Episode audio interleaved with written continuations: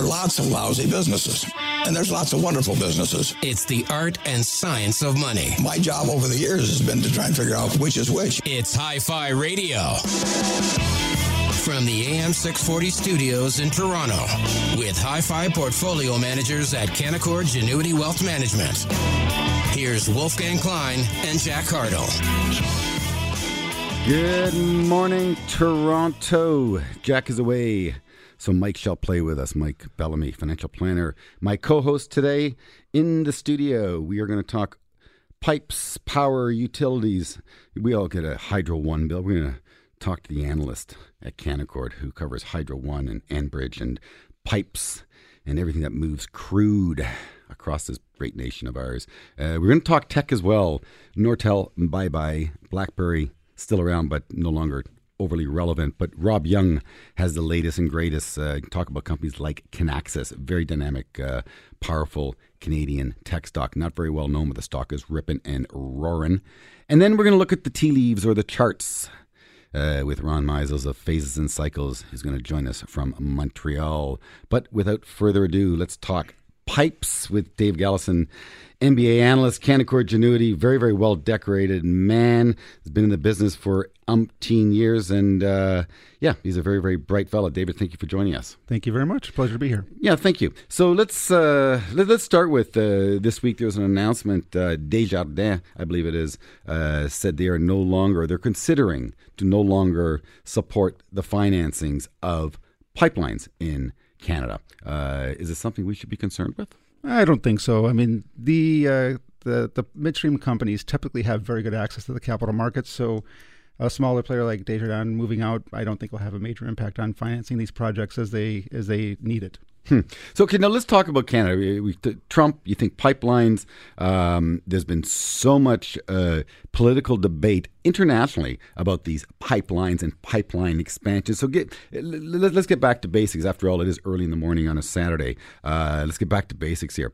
Uh, what are the pipelines that are on the table, and and what are the stories around these pipelines and the significance of these pipelines? So um, there's a, there's several different existing export pipelines in Canada. Um, the Enbridge Mainline is the largest exporter of crude out of Canada. They, they roughly ship about 70% of, of overall crude um, that, that's exported. Um, so there's, like you mentioned, there's two uh, proposed export pipelines: the Keystone XL pipeline and the Trans Mountain Express. Now, both of these have had some issues, and there's going to be a lot of head, headline risk around them. Uh, for example, the uh, the Keystone XL pipeline has been delayed for multiple years. Um, it had a presidential, um, uh, the former president of uh, of the U.S., uh, Barack Obama, had was against it and was was causing delays. Um, we've had a change in the the administration, and now with Trump, he's in support of it. So hopefully, we'll we'll get to see these some some movement here for the uh, the Keystone XL pipeline. So again, the Keystone XL pipeline is to ship crude from Canada into, into the U.S. into the United States. Yeah. The other project is the Trans Mountain. Yes. So the Trans Mountain pipeline will give the producers in Canada access to the Asian market. So um, that's actually supposed to start uh, construction this uh, this fall. Um, but we've had some change in government in the uh, in the BC. So you know, with the um, NDP and Green minority government, there could, there's going to be some potential headwinds there. Yeah, we had Rafi on from Canoe Financial a number of times, and the the, the most, recent time he was most colorful, uh, speaking uh, adamantly against the political decisions in this country, how they're just so anti-business, specifically to uh, a, a, key component of the Canadian economy, which is exporting commodities to the world. Mm-hmm. His, his point was that's what we do best in Canada. That is our trump card. Yet we are handicapping the producers, and as such, capital may no longer flow into the country. Do, do, you believe that to be true in terms of capital flows? Um, you know, I'm not really sure that that's going to have an impact from the pipeline standpoint. If, if I think if the, the approval comes in place for these things to be built, then there will be sufficient amount of capital to support it from from either the equity and the debt market. So I'm not I'm not too worried about um, the funding of these projects uh, if they receive the approval. It's more the approval that's going to um, be the delay or the issue here. In terms of timeline, I don't want to put you on the spot, but I guess I'm going to. um, Keystone Pipeline, uh, best case scenario, uh, uh, uh, blue sky uh, approval. So, I mean, it's most of the pipes already been built, but I don't think even um, the uh, the industries like CAPP are, are, forecasting it to come in until after 2020. Um, whereas uh, the the Trans Mountain, as long as there's no major delays, it could come in as early as 2019. Um, but you know, based on the current production forecast, we may not need any additional um, you know export capacity in the current uh, uh, environment unless there's you know an uptick in oil and, and some incentive to, to further increase production. Because Canadians have been you know really shortchanged in terms of crude. Uh, in in that there's this phenomena of what's called dif- differentials. Uh, the, the, the, all of our exported crude ends up into one market, which is America, and because America knows that they base Canada has one customer, we tend to, we tend to get a differential above and beyond the cost of shipment, and uh, uh, th- this truly has been unfair business practice. So allowing our crew to enter other markets, i.e., Asia, uh, is obviously beneficial to the crude market in Canada. Yet it just seems to be so challenged to to get over the finish line. Yeah, and well, I think that uh, obviously uh, Trans Mountain is is would be a very very good uh, project for a pipeline for for Canada and I mean, you can just see from the contracting that it's around 70% contracted already, whereas the Keystone XL pipeline will have to secure the, the, contracting for it before it'll actually go into production. Stay with us, David. I want to talk to you more about the cost of shipping by crude versus rail right after this. Don't go anywhere. There's more great show right after this. You're listening to Hi Fi Radio from the AM 640 studios in Toronto.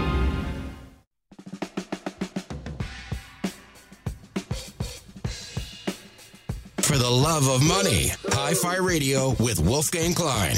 Talk Radio AM 640.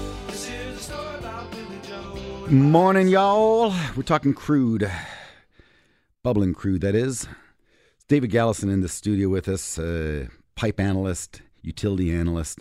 Uh, we're going to talk about the hydro bills probably at the end of this hit with him. We have to put him on the spot, I guess. I, ouch, we're getting hurt on those hydro bills. But, uh, David, let's talk about shipping oil. How do we get rid of the stuff out of Canada into the global markets, and what does it cost to move a barrel of oil around this great planet of ours? Well, the preferred method would be from pipeline. One, it's safer.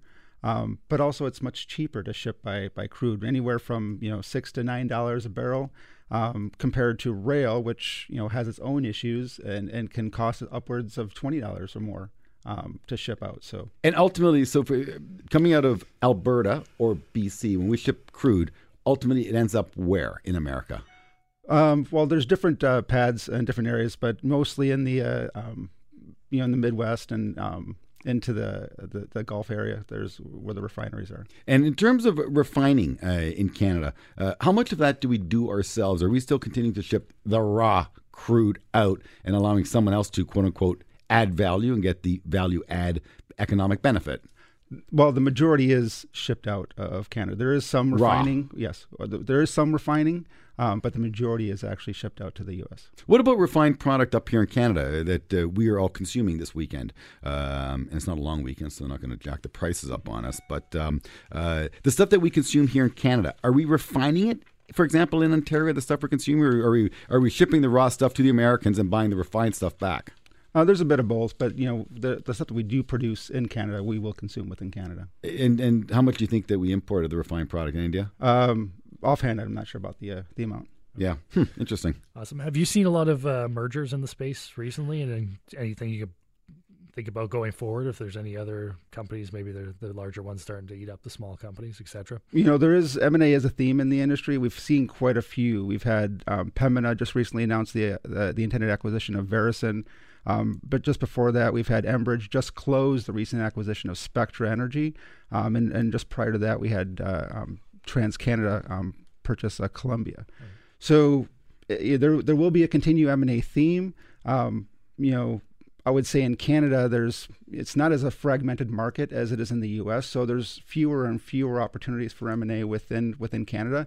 We'll, we'll likely see more of the Canadian companies looking to make acquisitions in the U.S. Okay, are they paying a pretty high premium for these U.S. companies? Or uh, well, valuations are actually off quite a bit from you know the the, the normalized levels because of the oil, lower oil price right now, and you know some uncertainty around what what the overall level of production is going to be on a go forward basis. So they're not paying as high as they would have you know prior to 2014, um, but they're definitely below nor- what I would say normalized levels would be. David, uh, let's talk income because obviously you're covering pipelines. They're they are utility type uh, assets, um, uh, long life assets, uh, and as such, they generate a lot of cash flow.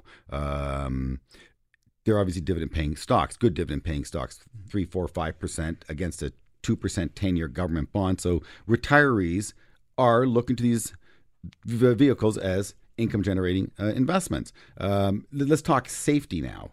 Uh, crude is at 45 bucks a barrel. Uh, it's not 150, so I'd say it certainly is $100 safer than it was, but it also was 25. Yes. And when the going gets tough, it gets real tough in Alberta. Uh, and as such, now these pipes, uh, they're take or pay, or how much cur- uh, commodity risk exists owning pipes to retirees, clipping those clipping those dividends? So the majority of um, the income earned or the earnings that are generated from a midstream stock are, are from either fee for service and or take or pay type provisions. Uh, most of the midstream companies do have a modest amount of uh, commodity exposure, but they try and manage that within uh, the overall context of their business so that the di- dividend is supported by these um, fee for service and take or pay uh, contracts, so that um, without hedging, you know, in a rising commodity price environment, they can capture it and when it's when uh, prices decline, like in this environment, they're not generating as much uh, um, you know earnings to the to the overall portfolio.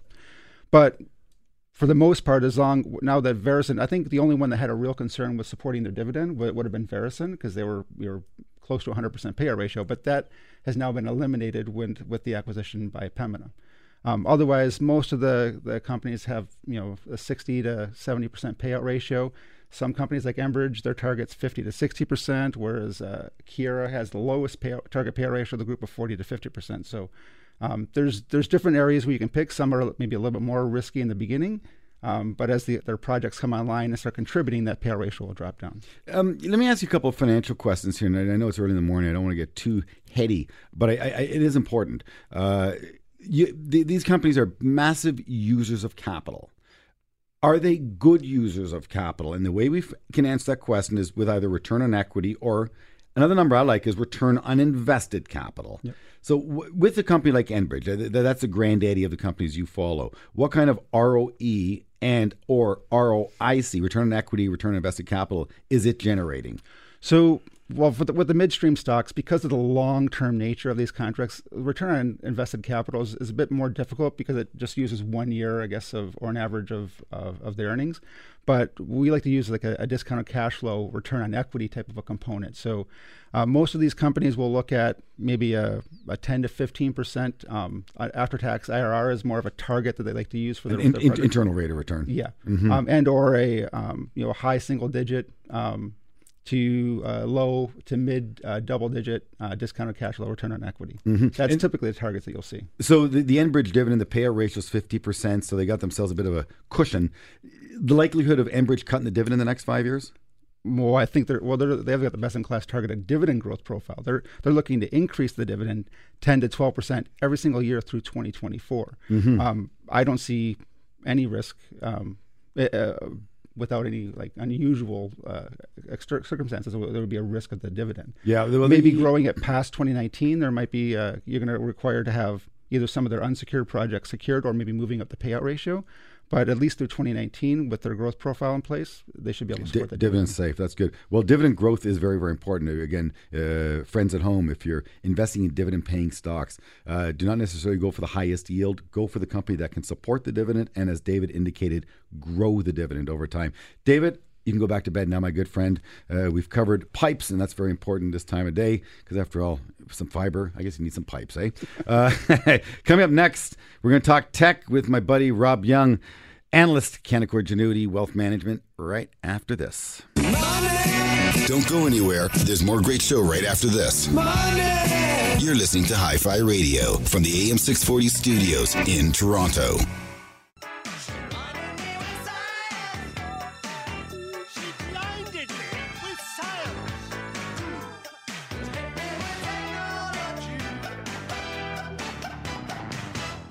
For the love of money. Hi Fi Radio with Wolfgang Klein. Talk Radio AM 640.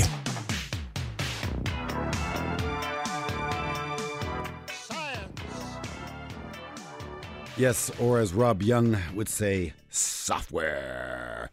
Rob Young, analyst, Canaccord Genuity Wealth Management. Now, Rob, you cover a, a gamut of companies. You're not just a software guy. You, you got uh, communication technology, enterprise software, gaming technology, uh, IT consulting, semiconductors, and uh, even a company called Solium Capital. That's a SaaS company.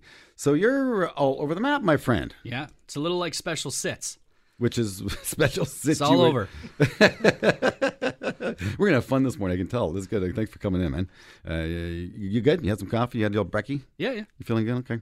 Uh, where do we want to begin? Uh, th- th- Amazon. Let's let's talk Amazon. We talk tech. You talk Amazon. You just have to. And the buzzword, uh, Mike, that Jack came up with two weeks ago is who's been Amazoned lately. You know, Dave Galison's still in the studio here, the, the, the pipeline guy. I don't think Amazon can can uh, can uh, affect your sector. Maybe they can. Maybe Amazon can can move barrels of crude around too. I don't know. I, I spoke to a, a, an ice cream vendor, by the way, uh, the, two days ago, and ice cream sales in January and February. What do you guys think? Your analysts, do, do they do well? Probably not. Probably, good answer. Yeah, ice cream sales don't do well in January and February. And the, that's why you guys are analysts. These guys are smart. Um, trick question. Trick question. had to think about these, it way too these long. CFAs, they, they overthink stuff, man. yes, ice cream sales don't do well in January and February. Um, but uh, as such, they would, they would shut ice cream stores down in January and February. And along came Uber, and Uber approached them and said, hey, we'll deliver the stuff around for you guys. Sales went from ten thousand a month to thirty thousand a month in January and February just by hiring Uber Eats deliver those little uh, shakes that people like to have them. I like my yogurt shake in the morning. It's a good probiotic. We're not going to go down there in terms of where that goes. But anyways, Rob, back back to uh, software, back to technology. Uh, what's what's going on in your space? It's a very very dynamic space. Lot of moving parts and never a dull moment. Always a dynamic space. That's technology. It's disruptive. It's the uh, the next thing coming. So. Um, in Canada, uh, tech in the public market's been a little bit weak lately. Uh, some of the valuations have come down, but still think this is a really good place to be. Uh, Canada has a small technology sector relative to the U.S. I mean, if you look in the U.S., you got Google, Facebook, Amazon, Apple. It's you know the biggest equity uh, investments you can find in the world. Here in Canada, uh, not quite the same, smaller sector, but it's a very vibrant sector. We have pipelines in Canada. Uh, David, got some pipes in Canada, but it, it's true, Robin. Look, I'm a portfolio manager, so I put money to work, and I read your work, I read David's work, and I got to then, you know, place my bets, uh, deal with the probabilities of managing money. Uh, when I when it comes to technology stocks, Rob, I'm sorry to say I don't look to Canada for technology companies. Uh, yeah, we had Nortel. That was a darling until it wasn't. And we had BlackBerry, and that put Canada on the map again. But we don't have a lot in Canada, or do we? Now we got your company that you're you're, you're following that's been ripping and roaring. And again, again, the, the, the problem I think you have, Rob, is as an analyst trying to um, market the companies that you follow. Uh, is you come a guy like me who says, well tech, no, I'm going to go south of the border. And you should say, you know, slap me in the head a little bit and say, wait, stop, Wolf. There's, there's actually a couple of good ideas here in Canada. And one is your company called Kinaxis. So let's talk about Kinaxis. Yeah, Kinaxis is a great company. Uh, it's uh, been on the public markets for a few years now. Stock chart looks fantastic. It's actually weakened just a bit recently. A lot of the tech names have weakened a bit. This is actually a pretty good spot to get in, I would say.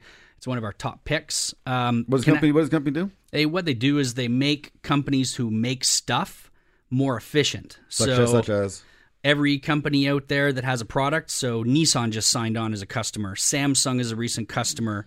If you're shipping a product, the business of moving your supply chain is much harder now than it was 10 years ago. Things are more volatile. And Kinaxis is a company which offers software in the cloud that helps companies that make stuff deliver it better. And uh, this has been a company that uh, has been adopted by some really big supply chains. If you look at Gartner's list of top 25 supply chains, a good chunk of those names are now customers of Kinaxis. And so, like I said, Samsung, uh, big, big company. I mean, uh, next to the iPhone, the, you know, the most popular smartphone out there. Uh, Nissan, you know, pushing a lot of cars. Ford's a customer.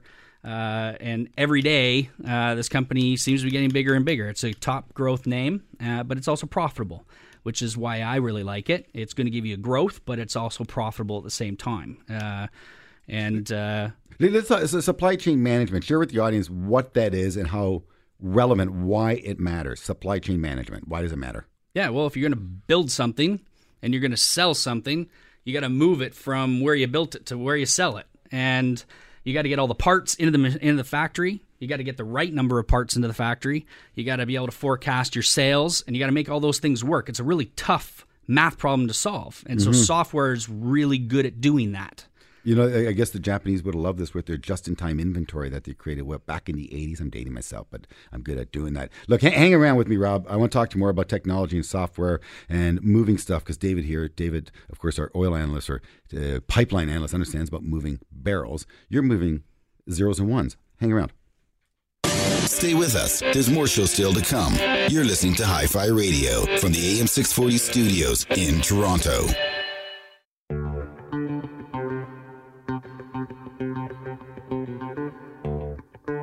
For the love of money, Hi Fi Radio with Wolfgang Klein. Talk Radio AM 640. Wakey. Yes, indeed. We're talking technology with Robert Young, Canaccord analyst. David Galison is still in the studio, with the pipeline guy, and Mike Bellamy, financial planner.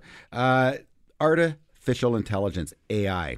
Uh, I'm reading a fair bit about that, Rob. Um, it, it seems like it's everywhere. Yes. Uh, it really does. In, in terms of my studies that I'm doing, you know, when I read read up on Google or Apple or driverless cars, um, AI seems to be a factor in, in all of this newness that's going on. We're at the Uh, top of the hype cycle. Pardon me. We're at the top of the hype cycle, maximum hype around AI, and there's a lot of confusion around what is AI. There's machine learning, there's neural networks, there's artificial intelligence, there's all these things sort of mixing together. Nobody really knows what it is. Um, I like your little dance you're doing. on the other hand, you know, Toronto is actually uh, it's like right at ground central of this. The University of Toronto has been all over new neural networks for years. Um, you've got Uber coming to Toronto, building their AI hub here. Uh, Toronto's actually right at the center of the universe for AI, and so I wouldn't say that there's anywhere for investors to stick their money right now, unless you can play in the privates.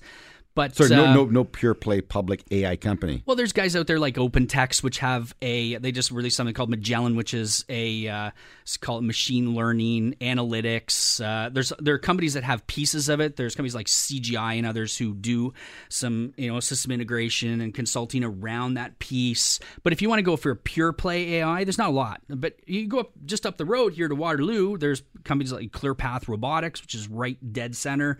Vancouver, you've got Kindred uh, some pretty strong names in the burgeoning, you know, AI ecosystem. But it's going to be a few years before you're going to be able to play in in uh, in, in in a pure way on the public markets. And, and again, it's early in the morning, Rob, to help the audience out. So, what, in, in the pure sense, what is AI, artificial intelligence? well, there's a lot of pieces. It's a pretty you can go down the rabbit hole pretty fast here. But I mean, AI is basically you're, going to give a computer the ability to act like a human being. So, I mean, maybe you're, you're using a chat bot and uh, you're chatting uh, with, you think, a person on the other side of the computer, but actually it's a computer talking with you.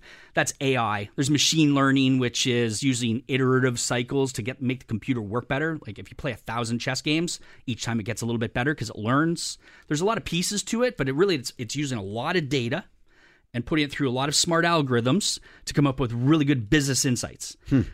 Yeah, uh, Mike Bellamy here. So yeah, I recently interacted with one of those uh, AI secretaries. So I was emailing back and forth with her. It actually took me a while before I figured out What kind it of was. site was that? exactly. so, We got good firewalls at Canaccord. Yeah, exactly, it was yeah. legitimate. It's blocked, You yeah, can't get anywhere. so trying to set up meetings and stuff like that. So she was basically figuring out calendars back and forth, etc. Um, communicating just as if it was talking to somebody real, right? So it was a little bit uh, odd, but again, it was efficient for the person I was emailing with, and it worked out well. They don't have to pay for a secretary; they pay for a service instead. So It's amazing. You can buy right now. You can go and get a Google Home, and uh, you can talk to it. Say, "Hey, okay, Google, play me some solo piano," and boom, you're listening to some piano. The the ability to listen and interpret natural language and then give you something right away. Well, That is real right now. Okay, you're talking high fidelity now, my friend. This is hi fi radio, okay? We go from finance to fidelity. I'm glad you gave me that segue. Thank you for that, Rob. Uh, yes, artificial intelligence, learning to play classical music. Fact? A computer? Yes. Potentially. I haven't heard of it myself, but I mean, it sounds like something that you could teach a computer to do. Because I, I'm a uh, I won't say student, but I, I read Bob Lefsetz. Uh, he, he's a music critic and a technology critic, and uh, I don't know if you don't read Bob Lefsetz, Rob, you'd actually enjoy his work.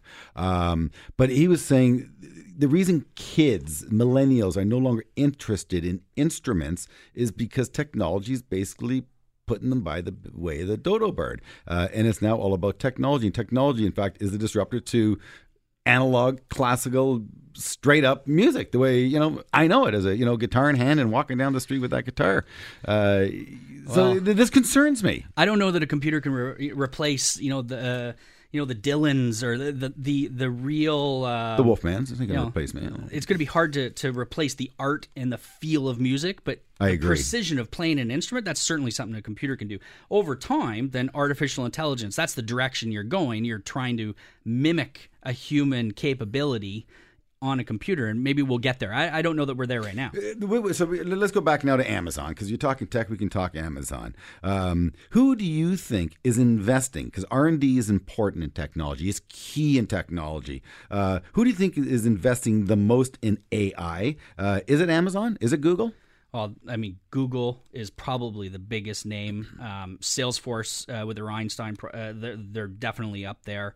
Uh, Amazon for sure.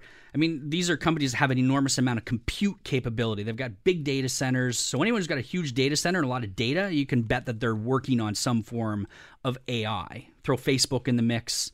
Absolutely, all of them are. I mean, I don't think that there's a lot of uh, people talking about how much they're spending on it, but you can be sure that when Google's out there doing something that doesn't seem to make a lot of sense, the reason they're doing it is probably because it's something to do with AI or data analytics. Wh- What's that division that Google has? Uh, uh, new projects. Uh, Well, they're Alphabet now, and so Correct. now everything that's not Alphabet is pieces that are new businesses. Google is the but they have online a divi- they, ad. They have a divi- else. but they have a division that they uh, new ventures. I think it's called something to that effect. Sure, yeah. But um, Google Ventures. You're Google talking Ven- the VC arm, yeah. Th- thank you, Google Ventures. Um, has anything come out of that? And again, I know you don't follow the company, but you're a smart tech guy. Has anything materially come out uh, of, of that uh, um, incubator? Yeah, there's lots of great stuff. I mean, there's just one in the news recently. Boston Robotics. Uh, they sold a uh, a piece of um, it's some interesting robotics technology. It was actually sold to SoftBank, and uh, it's uh, you know self uh, directed robots that are helping infantry in the U.S. military carry stuff that's really heavy. And so, I mean, the the ability to sort of take a robot and make it act like a uh, a human being or something that can move through very complicated uh, terrain. I mean, that's one that just recently popped out of Google. Unbelievable. All right, so you're both fundamental analysts. Think fundamentally, trade technically. Coming up next, Ron Meisels Phases and Cycles. A technician is going to hopefully join us to talk about the charts and what we are doing in the summer doldrums of the stock market right after this. Money. Stay with us. There's more show still to come. That's what I want. You're listening to Hi Fi Radio from the AM 640 studios in Toronto. That's what I want.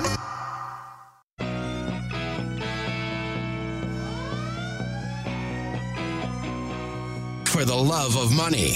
Hi Fi Radio with Wolfgang Klein. Talk Radio AM 640. Well, good morning, Toronto, and I do hope your morning is just peachy. Um, Hi Fi Radio, AM 640. Mike Bellamy's in the studio filling in for Jack Hartle, who is taking a little vacay, but it's a staycay here in Ontario, which is so nice. And uh, yes, David Galison remains in the studio, our pipe analyst, and uh, Rob Young, our tech analyst. So we're going to go from fundamentals to technicals because, as they say on Bay Street, you think fundamentally, yet trade technically. Correct, Ron? That is exactly right. Yeah, so Ron, Ron Mazel, President Phases and Cycles, uh, he's been an active analyst. I'm going to say this on air, Ron, since 1971. That is correct. That, that's unbelievable. So, can we ask how old you were in 1971? Have to what? Can we ask how old you were in 1971?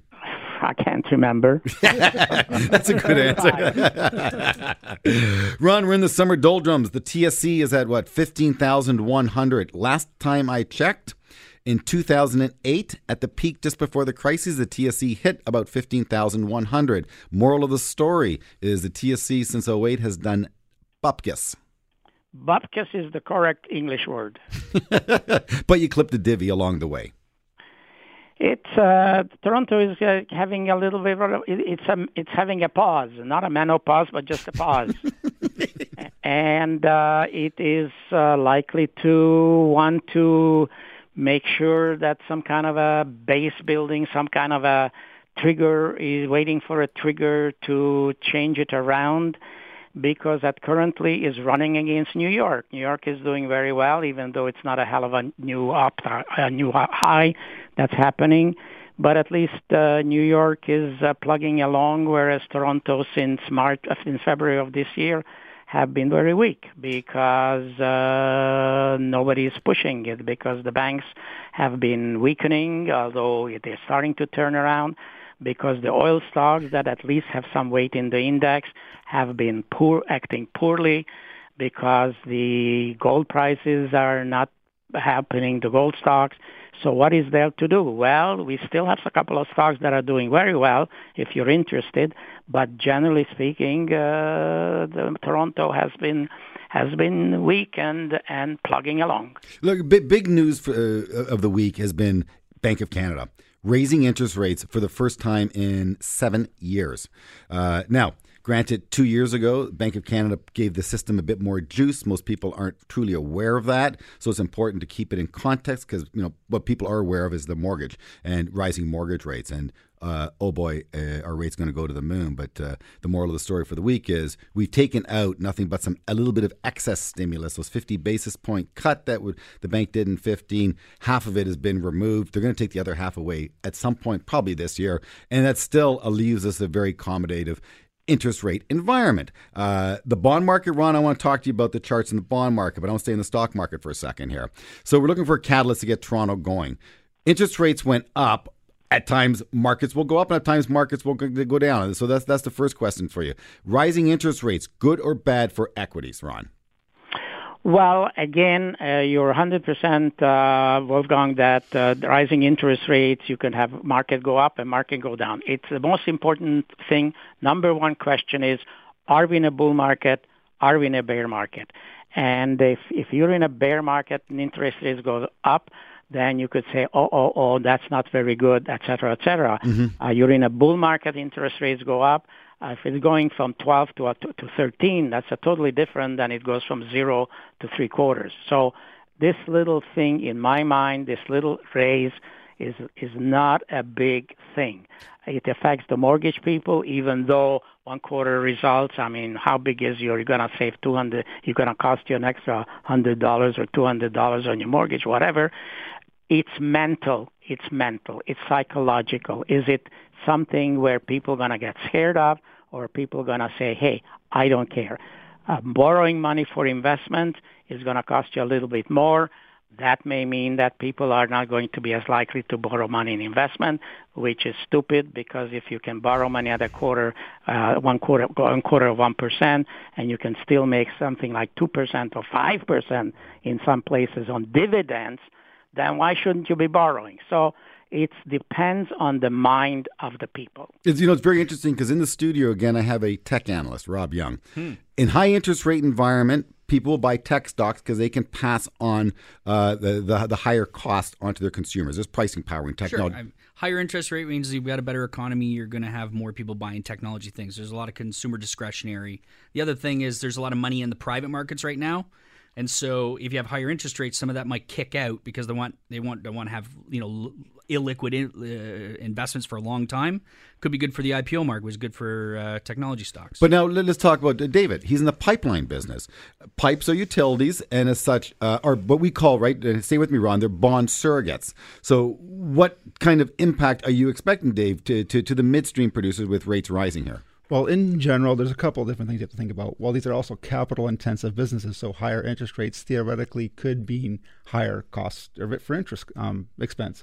Now, you know, like a, a 0.25 uh, percent increase is not a major deal. It's not going to you know break the bank. But in general, rising interest rates um, well, they're bond proxies, so you know the share price is going to decline. To it's really the spread between the yield-based instrument, the ten-year um, bond or the investment-grade corporate debt, and the dividend yield on those shares. So it's that spread that's important. So if the yields are rising on the on the um, ten-year or the investment-grade corporate debt, the the yields will need to rise, which means the share price will come down on to offset that. to Yeah, offset that. But but, So- we're, but we're not there yet. With, with, with rates being this low, interest rates I don't think affect your space until you get above what three percent or so. Well, you're going to have a much more meaningful impact. Now, rate, uh, the the yields have been rising, and the shares are actually they're, they've been impacted by that. But in in a rising interest rate environment, really what you want to do is position yourself with um, companies that can actively defend that share price through dividend growth. So, for example, like in Enbridge, they've got the best in class dividend growth profile, 10 to 12 percent increase each year.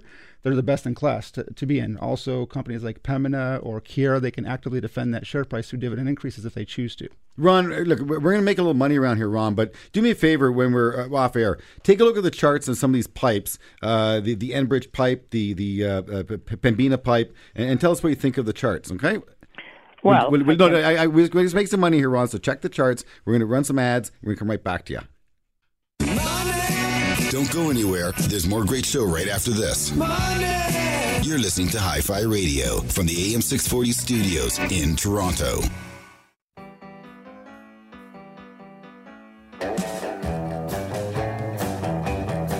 For the love of money, Hi Fi Radio with Wolfgang Klein.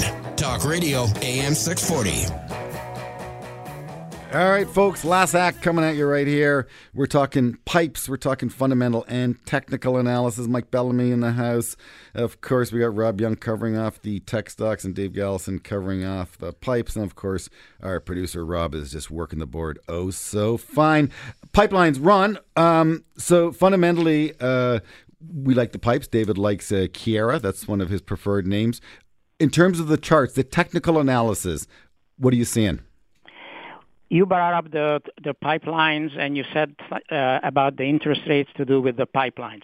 And I have to tell you that uh, when you come to the, the pipelines and the yield, the trap yield is about 4%, the Enbridge yield is about 4.75%, and they're two separate, different stories. So the interest rates are just a just a minor thing in my mind when it comes to pipeline because on the TransCanada people are still hoping that the, the is going to be built, and they're not selling that stock. Whereas as far as Enbridge is concerned, the Enbridge stock has been in the doldrum. It has hit $60 at the end of last year, and now it's at 50, and it's on the falling way. So no matter the five, four and a half percent or four and three quarters percent yield, this stock is vulnerable to be heading lower because it's an oil, because it's nothing to do with, with not it's not the uh, uh, interest rates that driving it, but the price of oil is driving it. Interesting. Uh, let- let's move over then to Kinaxis. Rob Young, our uh, t- tech analyst, um, has been very, very keen on Kinaxis, um, uh, a logistics software, SaaS software company. Uh, K, uh, what's the symbol on it? KXS. KXS on Toronto. Uh, what do you think of that chart, Ron?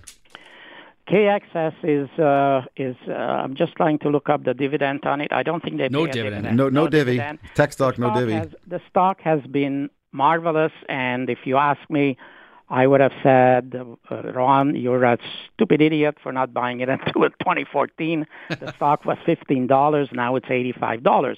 Wonderful. One, two, the other, not even three years ago. However, uh, stock going from 15 to 84, you have to examine where there is how much more upside target there is. Technically, the stock is above its own trend line, its own momentum, has good momentum, so there's a likelihood that it can go higher, but you have to be aware that already has done a back performance. You have to put in some kind of a stop losses, meaning you have to sort of set yourself a price below which you don't want to own the stock. Right now, everything up to $70 uh, is safe. If it, it could bake on the upside, and hallelujah more. But as I said, you have to be make sure that you don't start giving back. Uh, you don't want another, uh, and I'm not going to scare anybody, but you don't want another Northern Telecom on your hand. You always have to set yourself a place where you just gonna get out. Ron, let's talk about that because in reading your work, um, you, you spend a lot of time on on raising stop levels. Can, can you please uh, educate the audience uh, as to what you mean by raising your stops? Well, you buy, excuse me, but you buy a stock, and suppose that you're hero and you pick the right stock. Like and- Rob, like Rob stock, the Kinaxis. Yeah. and it keeps going. So it's fifteen dollars, it's seventeen, it's twenty, it's twenty-five, and then uh, for the very simplest, simplest place, uh, the simplest thing to do is to you look at a chart on the stock. It's available on Bloomberg. It's available all over the place. Uh, gold, gold investor, gold, whatever. You can take the chart, put a 40-week moving average it, average on it, and that's your life. So you keep you keep the stock as long as the 40-week moving average is rising, and you generally put the stop loss, meaning the danger level, when the stock starts to back off more than it's needed, which is a you can set a certain percentage. I certainly don't have t- enough time to do it, but you have to have your set in your mind something where you say, if this happens, I no longer want to own the stock. And the biggest problem with retail people is that they see this stock, let's say, go to $90, and then they say, it comes back to 70 five dollars and they say that's okay that's okay. And then it comes to 70 say well you know that's okay. It comes to 65 oh that's okay comes down to 55 oh my now it's cheap. I better buy some more. Well that's baloney mm. you should never buy a stock that is below its 240 week moving average so once you set yourself take a piece of take a, a little book when you buy the stock put it down in the book what is it that you should scare the hell out of you? And when you're ready to not continue to own the stock, open that little book, see what you said six months ago when you set down that, that dollar dollar amount below which you don't want to own the stock. And there was a reason to do that back then, so it should be a reason to do it today to get the hell out of it. There's a lot of a lot of wisdom in what you said. Uh, have a plan, trade a plan. The trend is your friend. Bulls make money, bears make money, and pigs get slaughtered. Ron Ron Meisels president, Phases and Cycles, live in Montreal. A real pleasure to have you with us today, Ron. Thank I you. wish you a wonderful Saturday and a great weekend. You too. Love to have you. I love to talk to you anytime. Great. We'll be bringing you back on, Ron. A real pleasure, my friends. Uh, David Galison, pipe analyst, did a very, very fine job live on the radio. Rob Young, your dance was too much. We're going to have to bring you back, and uh, I guess we'll have to get some video footage of that uh, little Snapchat going on there. Mike Bellamy filling in for Jack Hartle. Mike, you did a very, very fine job. Thank, Thank you. you very kindly for being here. Thanks for having and, me on again. Uh, Jack, you were missed. Folks, have a good weekend. Hi Fi Radio, AM 640. Wolfgang Klein, I was your host.